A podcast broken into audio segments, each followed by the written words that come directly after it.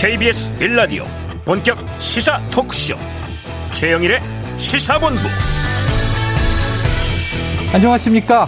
최영일의 시사본부 시작하겠습니다. 지난 주말 이 거리두기 강화로 사적 모임 인원은 4명까지 그리고 식당 카페 영업시간이 9시까지로 제한이 됐죠. 자 연말 대목이 사라진 장사하시는 수많은 분들의 형편 어떨까 싶습니다. 또 현재 방역 대책으로 어, 코로나19 확산세는 잡을 수 있는 것인지 연말에 걱정이 큽니다. 자, 그런데요. 여야 유력 대선 주자들은 가족의 허위, 비위 논란과 해명, 사과, 그리고 서로 네가 낫네, 내가 낫네 하는 공방이 한창입니다. 자, 뭔가 중요한 것을 소진하고 있는 것 아닌가 걱정이 되는데요. 그 중요한 것 바로 우리의 삶, 국민 생활, 바로 민생입니다. 지금 필요한 것은 코로나19 팬데믹에서 방역과 경제의 균형을 잡아나가는 지혜, 그리고 돌파력 있는 리더십이 아닌가 싶습니다. 자, 중국에서는요, 청나라 때 태어난 135세 할머니가 비공인 최장수 기록으로 세상을 떠나서 화제라고 하죠. 자, 무려 세 세기를 거치는 삶이었는데 현대의 삶을 어떻게 보면서 눈을 감았을지 그분의 생각이 궁금해집니다. 최영일의 시사본부 출발합니다.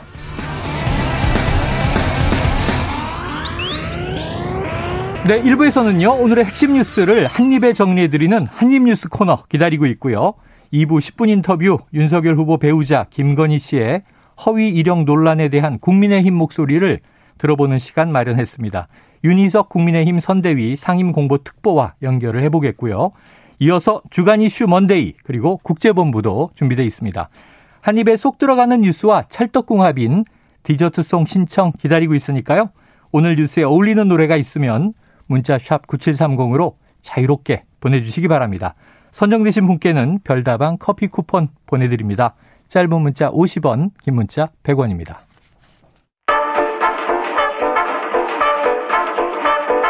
최영일의 시사본부 한입뉴스 네, 오늘의 핵심 뉴스를 한입에 정리해드립니다. 한입뉴스. 그래서 어, 요즘 뉴스가 굵직굵직하잖아요. 입이 큰 두 분. 박정호 오마이뉴스 기자, 김준일 뉴스톱 대표 나와 계십니다. 어서 오세요. 예, 안녕하십니까. 어, 김준일 그 귀여운 마스크는 뭐예요?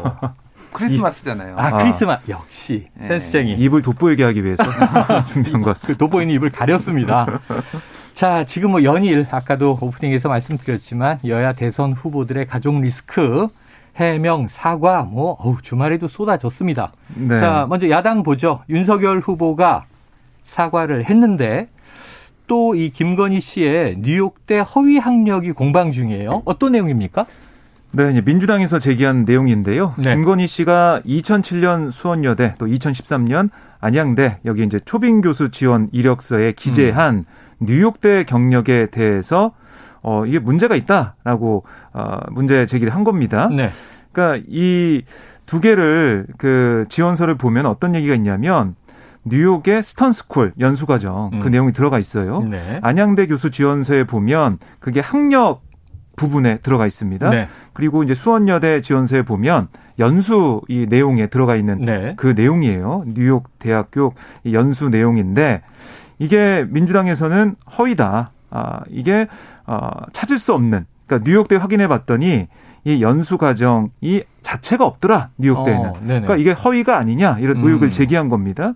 그랬는데 국민의힘은 어떤 입장을 내놨냐면 아니 김건희 씨는 실제 연수에 참여해서 수료증까지 받았다라고 얘기를 했어요. 음. 어떤 건지 봤더니 서울대 GLA 과정 2기 과정을 다녔는데 네. 그 과정 중에 뉴욕대 이 Stern School 엔터테인먼트와 미디어 프로그램 연수가 포함돼 있다고 반박을 했습니다. 네네. 네. 그래서 그 이 내용을 지원서에 넣었다 이런 거예요.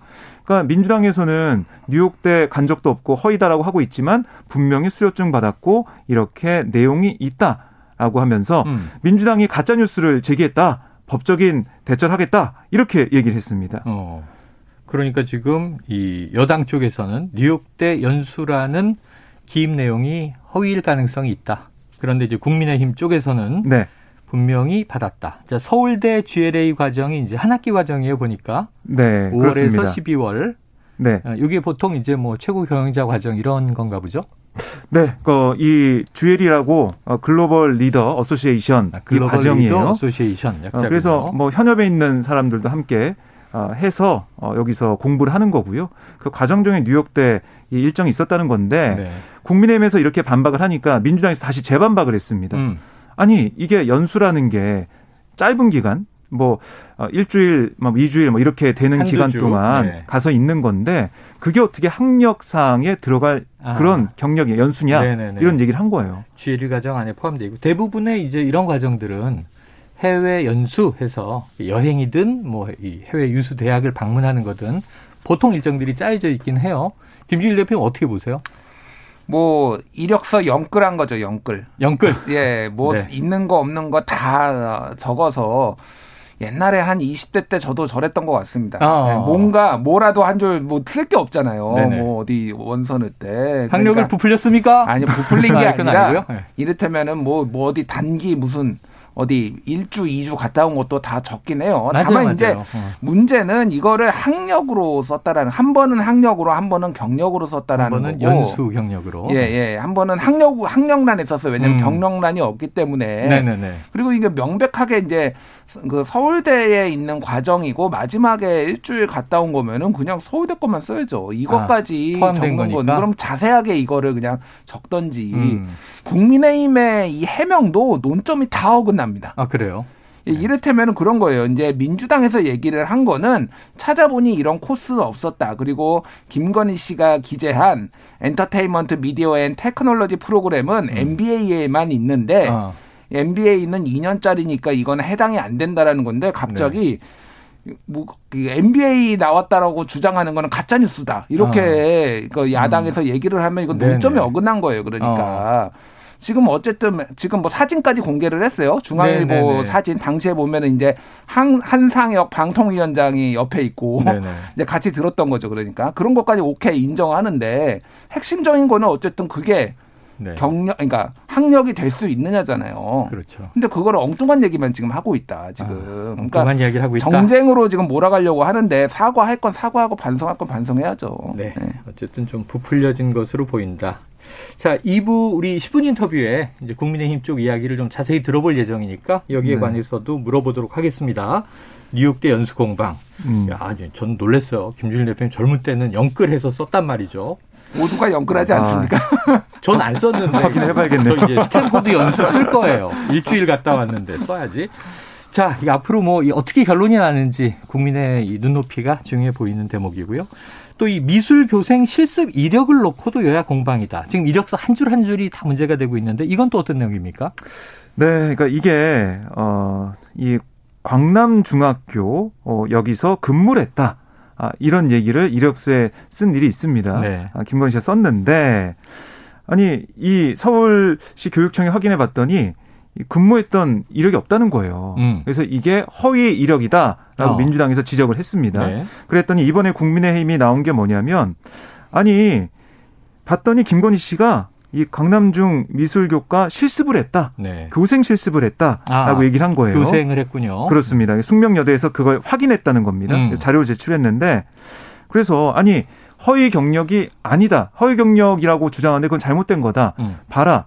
교생 실습한 그 내용도 숙명여대에 남아 있고 교생 실습한 게 맞다라고 얘기한 거예요. 네. 근데 이것도 이제 김준일 대표가 얘기했던 것처럼 약간 논점이 좀 빗나가 있다는 생각이 드는데 네. 왜냐하면 강남 중에서 근무했다. 라고 했지만 근무를 한 게 아닌 거잖아요. 지금 네. 상황을 보면. 그러니까 교생한 걸 근무로 볼 수 있냐 없느냐 뭐 어. 뭐 그런 논란이 있을 수는 있겠지만 지금 우리가 통상적으로 봤을 때는 교생 실습한 것은 대학교에 다니면서 하나의 학점을 이수하기 위해서 어, 그 중학교에 간 건데 그렇죠, 그렇죠. 그걸 근무라고 볼 수가 있겠느냐 네네. 여기에 대한 또 공방도 있, 있는 상황입니다. 그러니까 이거 어떻게 보셔야 돼요? 그러니까 근무는 네. 상식적으로 근무는 네네. 고용 관계가 돼가지고 내가 돈을 받으면서 하는 거잖아요. 네. 교생 실습에 가서 돈 받습니까?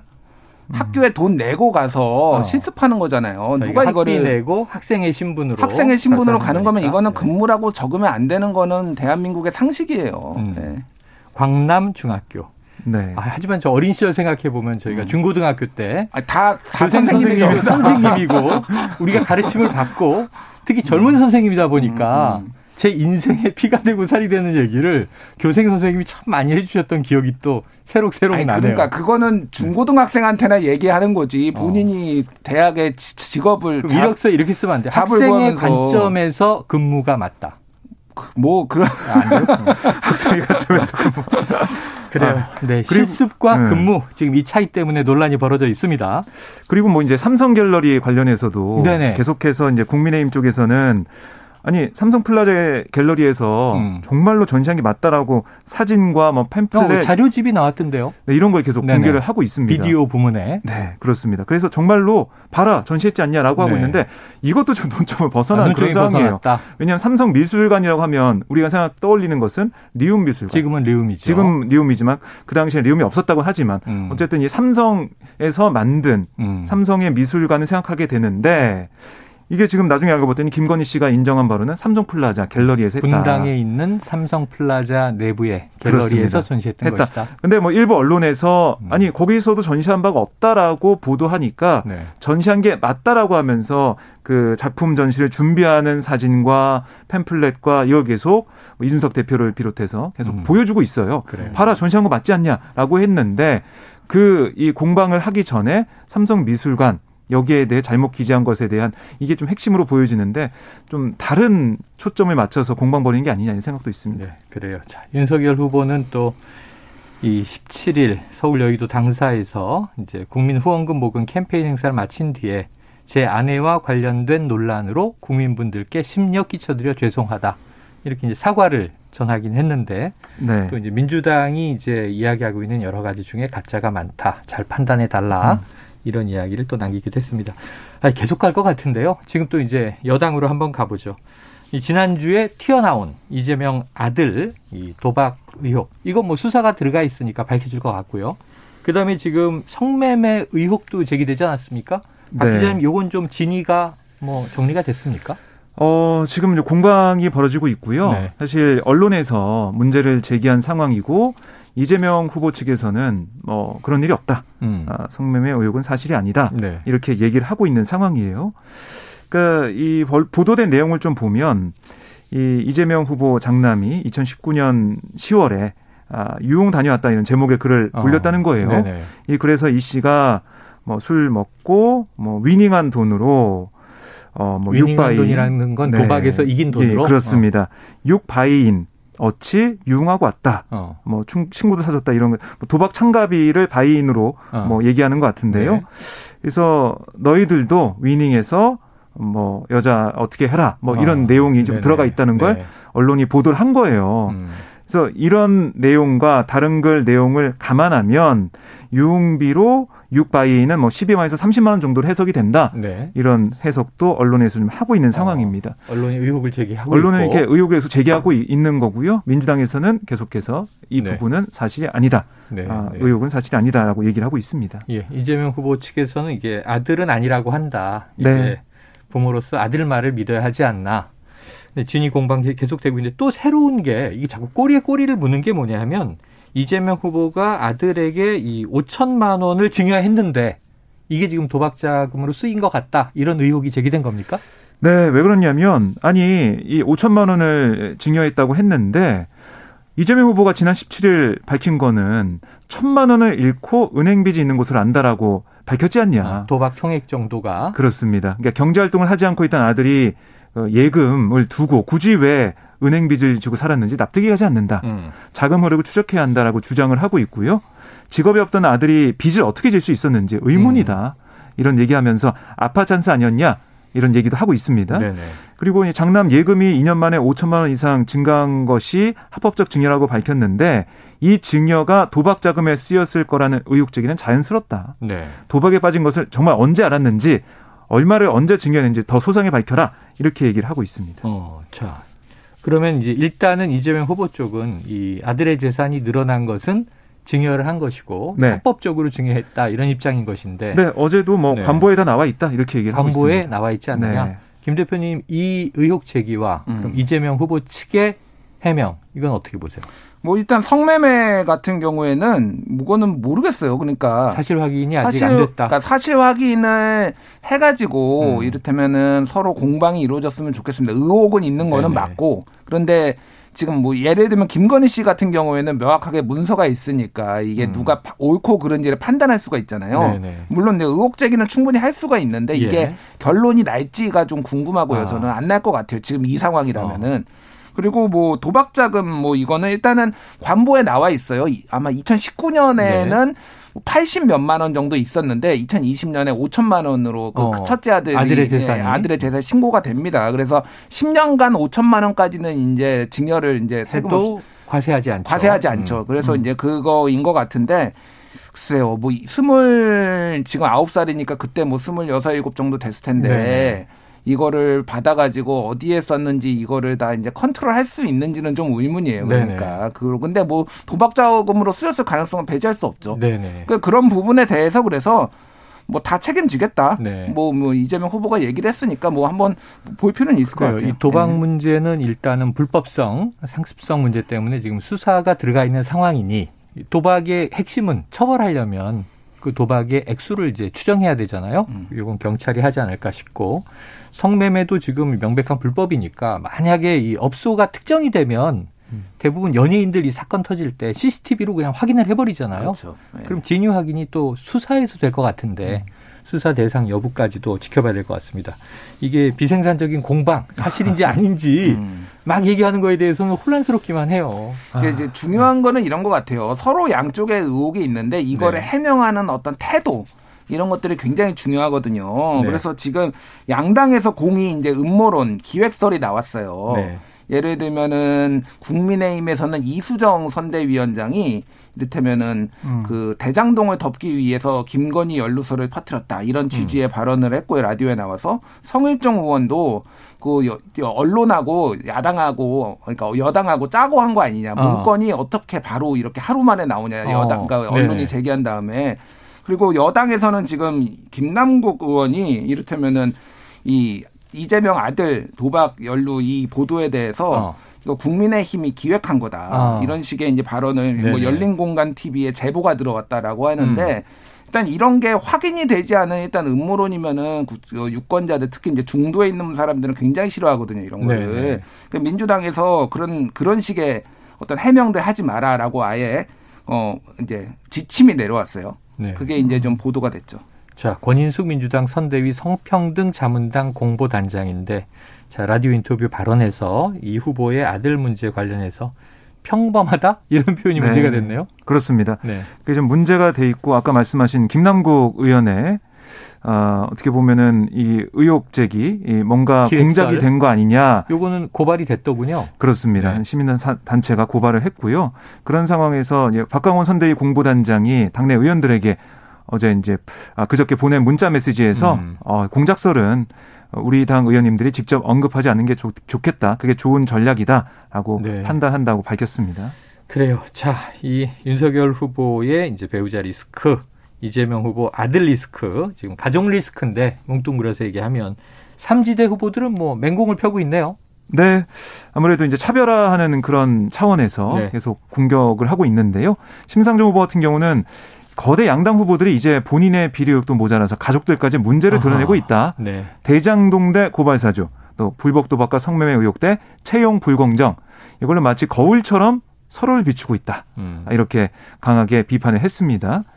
아, 그리고 안철수 후보 같은 경우는 어제 이 국회에서 대선 시국에 대한 긴급 제안을 하는 음. 기자회견 열었는데요. 긴급 제안. 네. 그러니까 이렇게 너무 많이 의혹이 제기가 되니까 그냥 의혹 제기 아니고 말고 식의 의혹 제기가 아니라 제대로 검증하자. 음. 그래서 중앙선관위 아래 초당적인 후보 검증 기구를 설치하자. 이렇게 제안을 했습니다. 아. 근데 뭐 이 이재명, 윤석열 두 후보 모두 좀 긍정적인 반응은 안 나오고 있거든요. 정말 검증기가 설치될지는 좀 미지수입니다. 쉽지 않아 보이고요. 설치하려면 더 전에 했어야 되지 않습니까?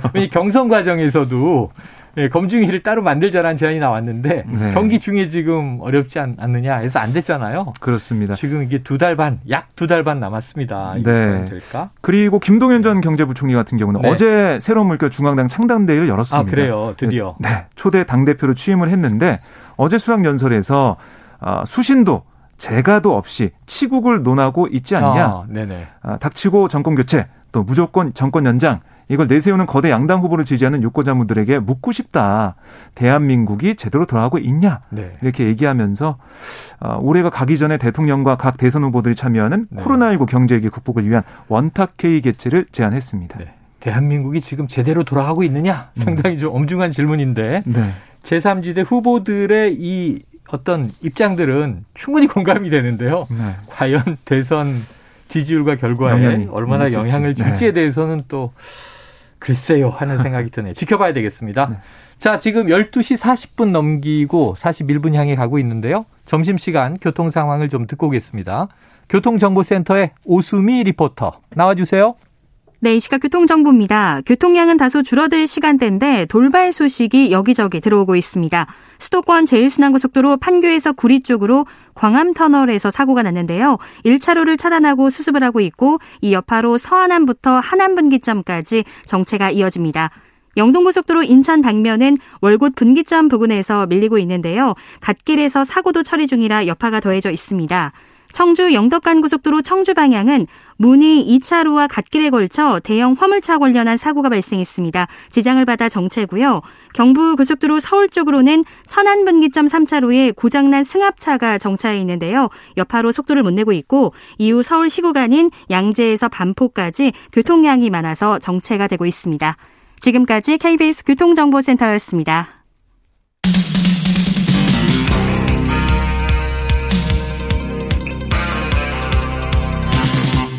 최영일의 시사본부.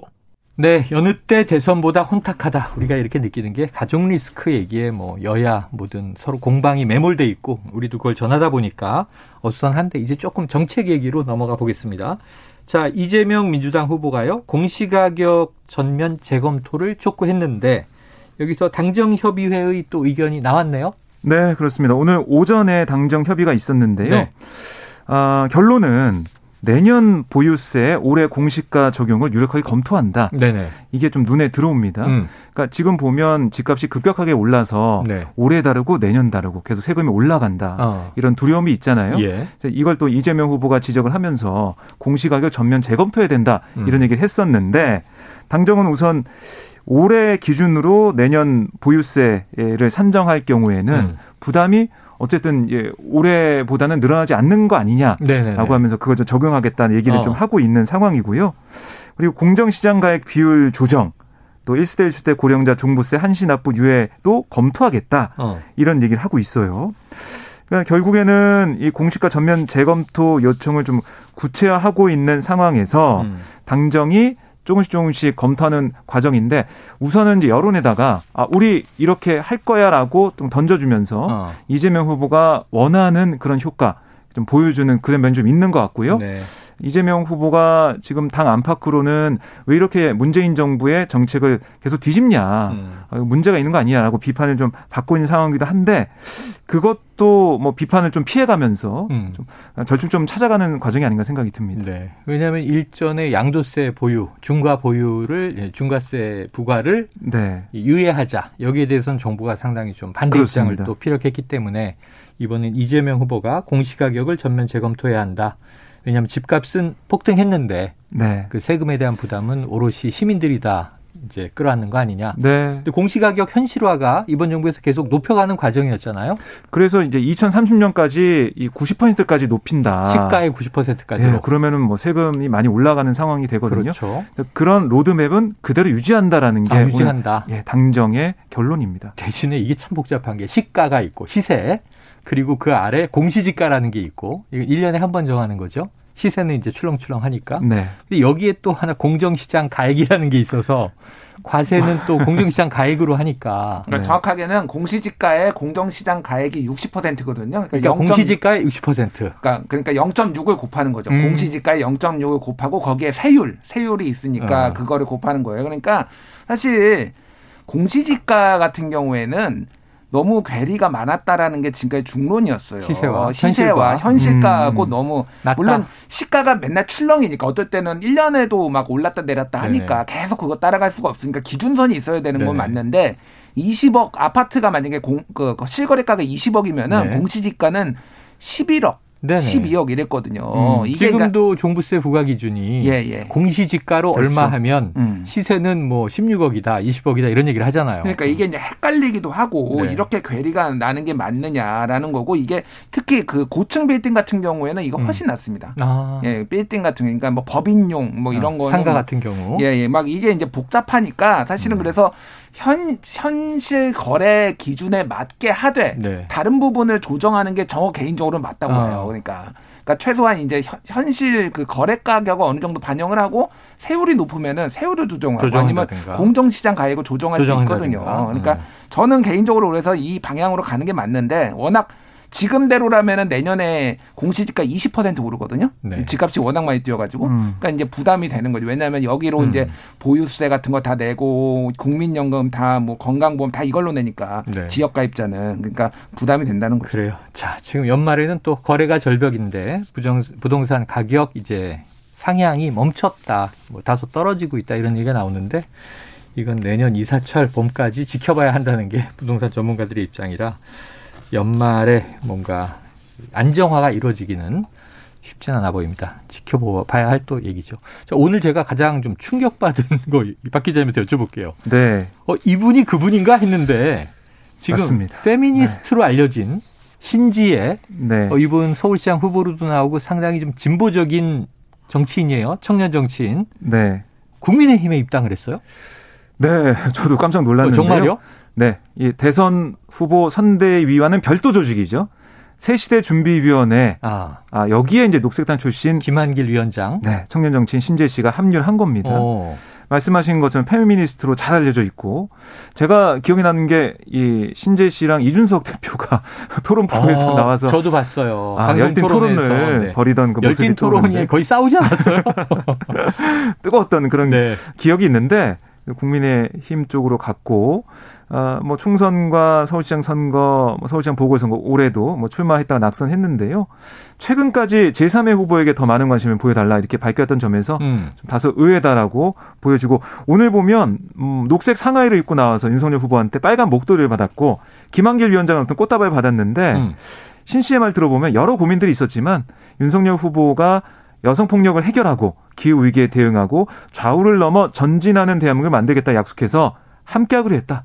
이렇게 자신의 합류 의의를 밝혔습니다. 어. 그랬더니 윤석열 후보는 서로 생각이 다른 사람들이 같은 정당 안에 있으면서 결론을 도출해 나가는 정당 내부에서 생각이 다른 사람들이 토론하고 네. 결론이 도출돼야 민주주의를 실현하는 정당이 된다. 이렇게 강조를 했고요. 김한길 위원장이 신재 씨가 윤석열 후보보다 정치 선배다라고 하니까 음. 윤석열 후보가 웃음을 보이면서 맞습니다. 이렇게 말하는 장면도 있었습니다. 아, 신재 씨가 90년생 신재 씨. 네. 정치는 선배다. 자, 사실 뭐 초록색 포스터가 저는 눈에 선해요. 네. 페미니스트 서울시장이 되겠습니다. 이렇게 적혀 있었던 기억이 있는데 자, 이 신지혜 씨의 페미니즘을 국민의힘 새시대 준비가 어떻게 받아들일 것인가. 음. 그럼 새시대 준비위에 합류했다는 건 아직 입당 여부는 모르겠네요.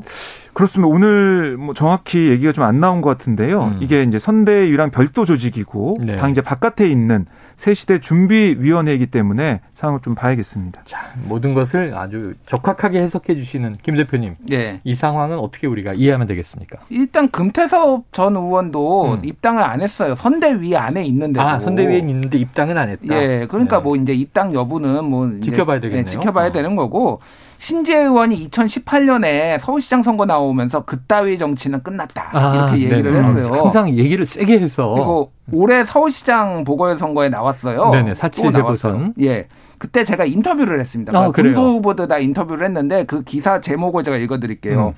민주 국힘 모두 적폐. 이제는 과거 대 미래. 이렇게. 어. 민주당과 국민의힘이 모두 적폐다라고 그때 말씀하셨는데 지금 8개월밖에 안 됐는데 아. 지금 갑자기 거기 국힘에 국민의힘에 들어가셔서 음. 물론 이제 저는 뭐 이게 좀 넓게 봅니다. 그때는 윤석열 후보가 없었고 지금은 아. 윤석열 후보가 있고. 아, 그런 차인가요? 그러면 더 안 들어가야 되는 거 아닌가 잘 모르겠습니다. 자, 그런데 저는 이제 뭐 진보 인사가 보수 정당에 들어가고 보수 정당이 진보 진보 정당에 들어가는 게 그 당의 외연을 확장하고 좀 다양성을 주는 데는 네. 뭐 일조한다고 봐요. 네네. 다만 이제 여기에서 쓰임이라는 게 안티페미 색깔을 국민의힘의 이준석으로 대표되는 음. 안티페미 색깔을 좀 빼려는 건데 본인이 이용만 당하는 건 아닌지라는 아. 거를 한번 생각해 봤으면 좋겠고 국민의힘 민주당 모두 적폐라고 했던 것에 대해서는 어떻게 해명을 하실 네네. 건지가 네. 좀 궁금해요. 그래요. 예, 그럼 잘 했, 그리고 앞으로 이제 젠더 토론회 하면은 국민의힘에서 두 사람 모두 나오는 거지. 이준석, 신재 다 나오는 건지. 그것도 좀 궁금합니다. 예. 찬반으로 같이. 오세훈 시장 체제인데 현재는 자 네. 궁금합니다. 네. 그 아, 오늘 어. 이준석 대표가 아, 이준석 대표 반이 네. 궁금한 게 이수정 선대위원장 합류할 때도 그렇습니다. 나는 명백히 반대 입장을 밝혔습니다 하는 얘기를 남겼는데 네. 신지의 이시 입당에 대해서 어떤 입장을 냈어요? 그러니까 이게 김한길 위원장이 이 사안 때문에 주말에 어. 문의를 해왔다고 해요. 네네. 그래서 뭐 자신은 새 시대 위에서 하는 일은 김한길 위원장의 의사를 존중하겠다 아, 아. 이렇게 얘기했다는 거고요. 다만 이수정 교수와 마찬가지로 당의 기본적인 방침에 위배되는 발언을 할 시에는 어. 제지하고 아. 교정할 수밖에 없는 상황이 될 거다. 네네. 선을 긋긴 했는데 글쎄요 이게 어, 과연 이 윤석열 후보 대선 네. 행보에 도움이 될지 어허. 아니면 괜히 향후 이제 젠더 갈등이 당내 갈등으로 네네네. 옮겨 붙는 그런 도화선이 될지. 그래요. 봐야 다양성의 외연이 확장되는 것인지 네. 당 밖에 있던 전선을 당 안으로 끌어들인 것인지 득이 될지 실이 될지 이건 앞으로 지켜보고 어 저희는 저 궁금해요. 신지의 이 저 영입 네. 이거 한번 인터뷰 해보고 싶습니다. 인터뷰 요청을 드릴게요. 어떤 입장으로 들어가셨는지 호랑이를 잡으러 이제 호랑이 굴로 들어간 것인지 또 활동에 대한 본인의 계획이 있겠죠. 자 시간이 다 됐는데 끝으로 참 안타까운 건 이제 전 세계 코로나 비상이고요. 유럽 국가들은 하나하나 지금 락다운에 들어가고 있습니다. 봉쇄로 들어가고. 어우, 전 영국의 보리스 존슨 총리가 이런 식으로 음. 가면 내년에는 하루에 100만 명도 나올 수 있다 이런 얘기를 했는데 음, 네. 지금 오미크론도 상당히 감염력 때문에 위험하다. 치명률에 대한 영향은 네. 아직 연구 검토 중이지만 이런 코로나에 대해서 우리가 주의를 좀 강화해야 되겠다 하는 말씀 드리면서 한림 뉴스는 여기서 정리하도록 하겠습니다. 자, 지금까지 박정호 오마이뉴스 기자, 김준일 리스톱 대표 함께 하셨습니다. 고맙습니다. 고맙습니다. 자, 오늘의 디저트송 청취자 3253님 자, 디, 디저트송 유산슬의 사랑의 재개발 신청합니다. 아, 흥겨운 노래죠. 자, 여야 대통령 후보들 터져 나오는 의혹들도 대처도 실망스럽습니다. 심각해요. 이거 재개발하지 않는 뜻인가요? 자, 사랑의 재개발 듣고 저는 입으로 돌아옵니다.